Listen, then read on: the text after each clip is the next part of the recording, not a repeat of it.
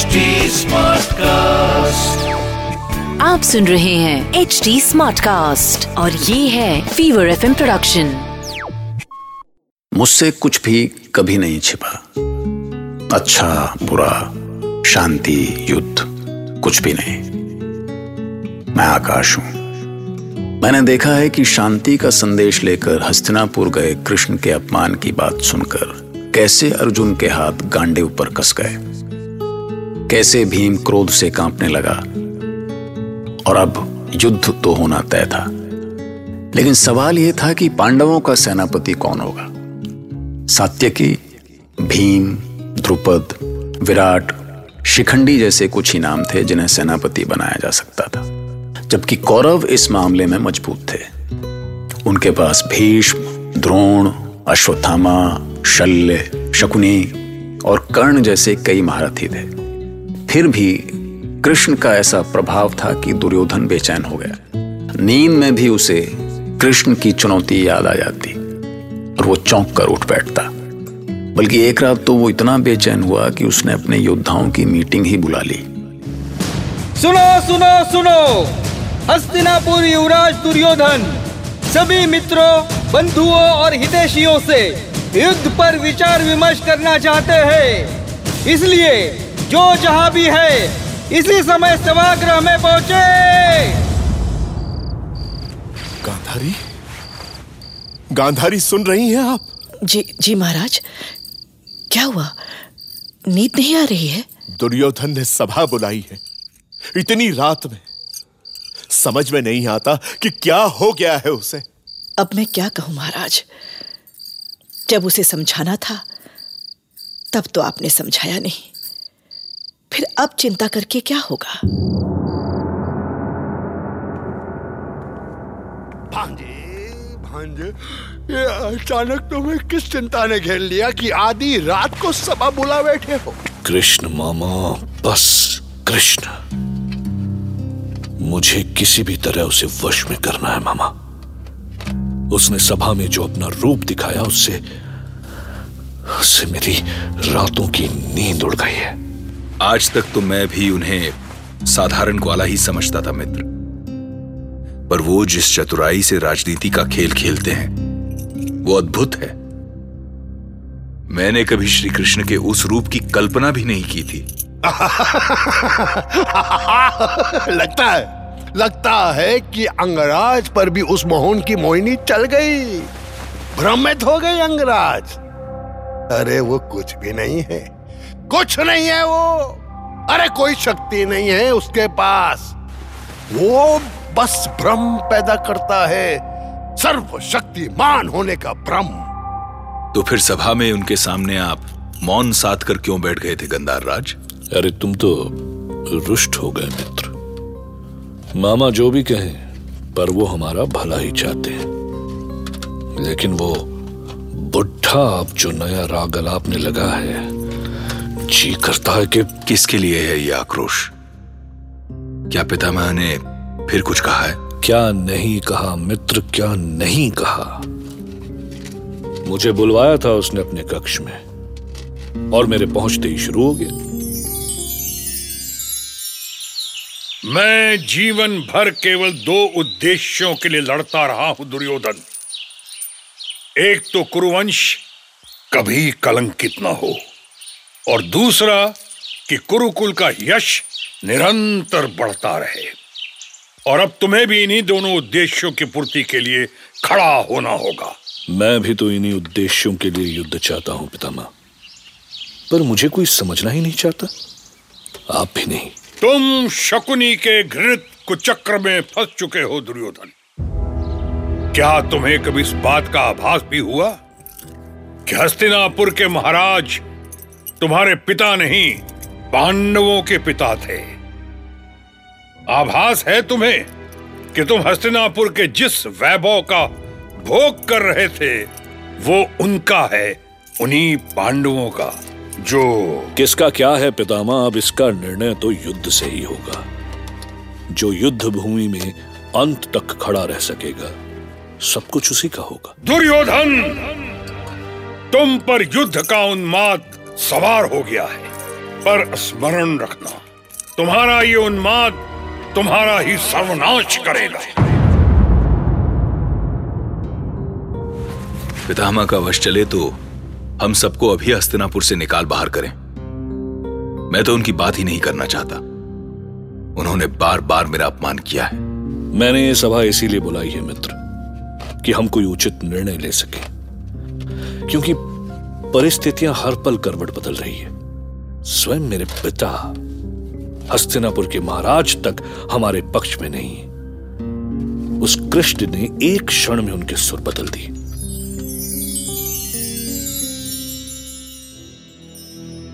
मैं सत्ता और सिंहासन के बिना रह सकता हूँ, पर अपने पुत्रों के बिना नहीं। अभी भी समय है दुर्योधन। युद्ध का यह निर्णय त्याग दो। संसार मुझे दोष दे रहा है कि मैंने अपने पुत्रों को नहीं रोका। अब तुम ही बताओ पुत्र कि मैं क्या करूँ? क्या उत्तर दूँ उन्हें आप केवल इसलिए भयभीत हैं पिताश्री क्योंकि आज तक आपने बिना रक्त बहाए सत्ता का सुख भोगा है। कभी सत्ता का मूल्य नहीं चुकाया आपने। जब इतने ही भयभीत थे आप तो बैठा देते पांडवों को सिंहासन पर और चले जाते वन में। आश्चर्य होता है। आश्चर्य होता है आपका स्वार्थ देखकर पिताश्री। आपने सारे जीवन इस सिंहासन का सुख भोगा और जब मेरी बारी आई तो कह रहे हैं कि सिंहासन तो पांडु का था। भांजे आखिर हम कब तक दूसरों का रोना रोते रहेंगे? अब और नहीं मामा। हमारी सेना तैयार है। बस हमें रणभूमि के लिए प्रस्थान करना है। मैं तो कहता हूँ कि हमें पांडवों के उपलब्ध शिविर पर ही धावा बोल देना चाहिए। नहीं मित्र वहाँ पांडवों को उनके शिविर निकट होने का लाभ मिल जाएगा जबकि उपलब्ध हस्तनापुर से बहुत दूर है। हमारे लिए वहाँ तक सहायता और रसद भेजना दुष्कर होगा। इसलिए कुछ भी हो जाए हमें पांडवों को कुरुक्षेत्र से आगे नहीं बढ़ने देना होगा। तो कुरुक्षेत्र ही हमारा अंतिम निर्णय है।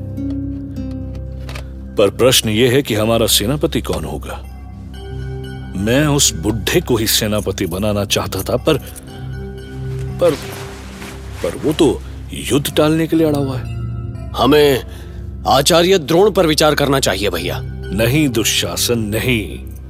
वो भी मुझे ज्ञान दे रहे हैं कि पांडु सिंहासन पिताश्री को धरोहर के रूप में देकर गए थे किंतु उन्होंने सिंहासन पर अधिकार कर लिया। नहीं भांजे नहीं।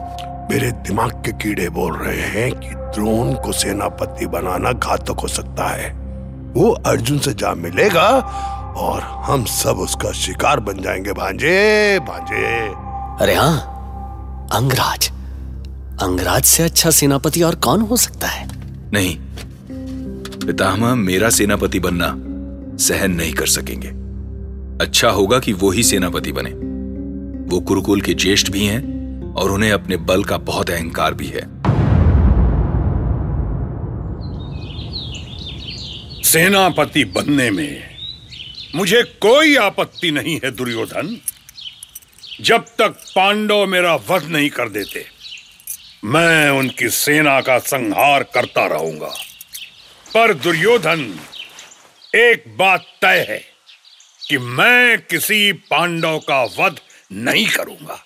ठीक है पितामह मुझे स्वीकार है। और सुनो पुत्र मेरी प्रतिज्ञा है कि जब तक कर्ण रणभूमि में रहेगा तब तक मैं युद्ध में भाग नहीं लूँगा। या तो मुझसे पहले युद्ध कर ले या मेरे बाद। मुझे इसमें कोई आपत्ति नहीं है पितामह क्योंकि कर्ण की भी यही प्रतिज्ञा है।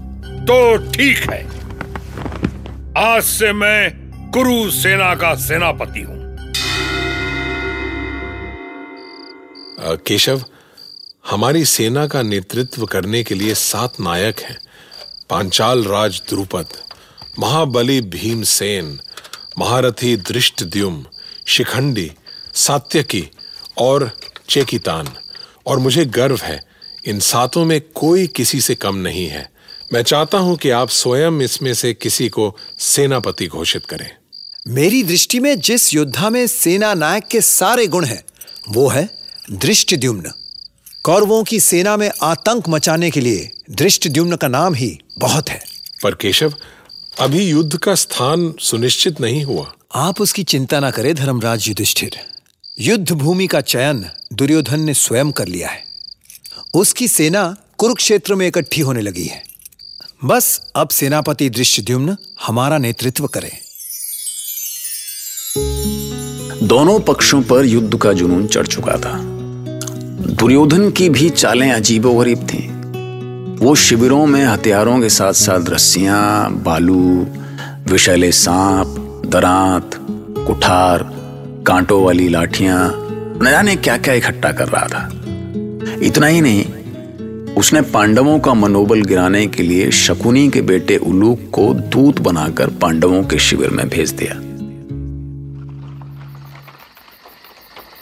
कौन? शीघ्र उत्तर दो। अन्यथा एक प्रहार में तेरा रथ खंड खंड कर दूँगा। मैं दूत शकुनी पुत्र उलूक हूँ मैं। उलूक? पर तू चोरों की तरह इतनी रात्रि में क्यों आया? हमारे शिविर में घुसने का साहस कैसे हुआ तेरे में? उसे आने दे भ्राता भीम। वासुदेव ये दूध के नाम पर दूध के साथ क्रूरता अधर्म है भीमसेन। ठीक है वासुदेव। मैं इसे शिविर में लेके आता हूँ। मैं कौरव श्रेष्ठ का संदेश पढ़कर सुना देता हूँ। पढ़ो दूध कायर पांडवों जिस बल की आज तक तुम डींगे हाँकते रहे आज उसे दिखाने का समय आ गया है। पर कहीं मेरे विशाल सेना देखकर तुम भाग खड़े मत होना। यह सोचकर युद्ध लड़ने की शक्ति जुटाना कि मैंने ही तुम्हें लक्षागृह में जलाने की योजना बनाई।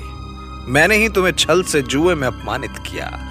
मेरे ही आदेश पर द्रौपदी के केश खींचे गए और मैंने ही तुम्हें तेरह वर्षों तक पशुओं की तरह वन में भटकने के लिए विवश किया। जीवा को लगाम दे दुष्ट। इस पर क्रोधित क्यों हो रहे हो भ्राता? ये दूत है दुर्योधन नहीं। हाँ आगे पढ़ो लुक। आ, आगे, आगे लिखा है कि अब जो कर सकते हो कर लो।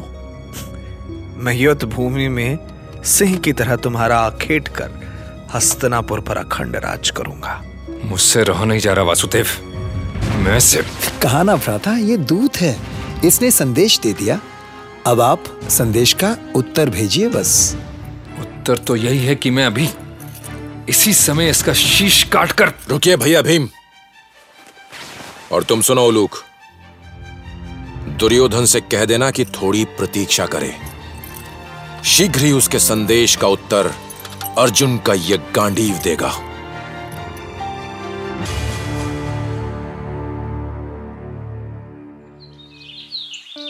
अपने अंधे होने का सबसे बड़ा दुख मुझे आज हो रहा है तात व्यास। मुझे दुख हो रहा है कि मैं अपने पुत्रों की वीरता नहीं देख सकूँगा। देख सकोगे धृतराष्ट्र। तुम सब कुछ देख सकोगे। किंतु अपनी आँखों से नहीं, संजय की आँखों से। मेरे योग बल से संजय को दिव्य दृष्टि प्राप्त है। वो यहीं राजमहल में बैठे बैठे तुम्हें युद्ध की हर घटना सुनाएगा।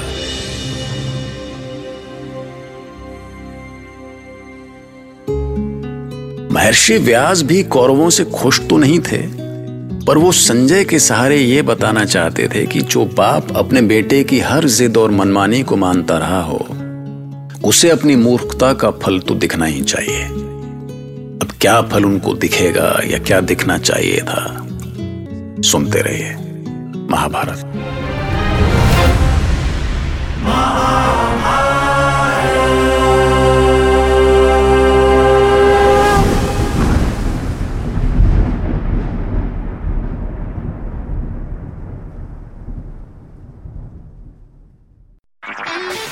सुन रहे हैं एच डी स्मार्ट कास्ट और ये था fever FM production H smart cast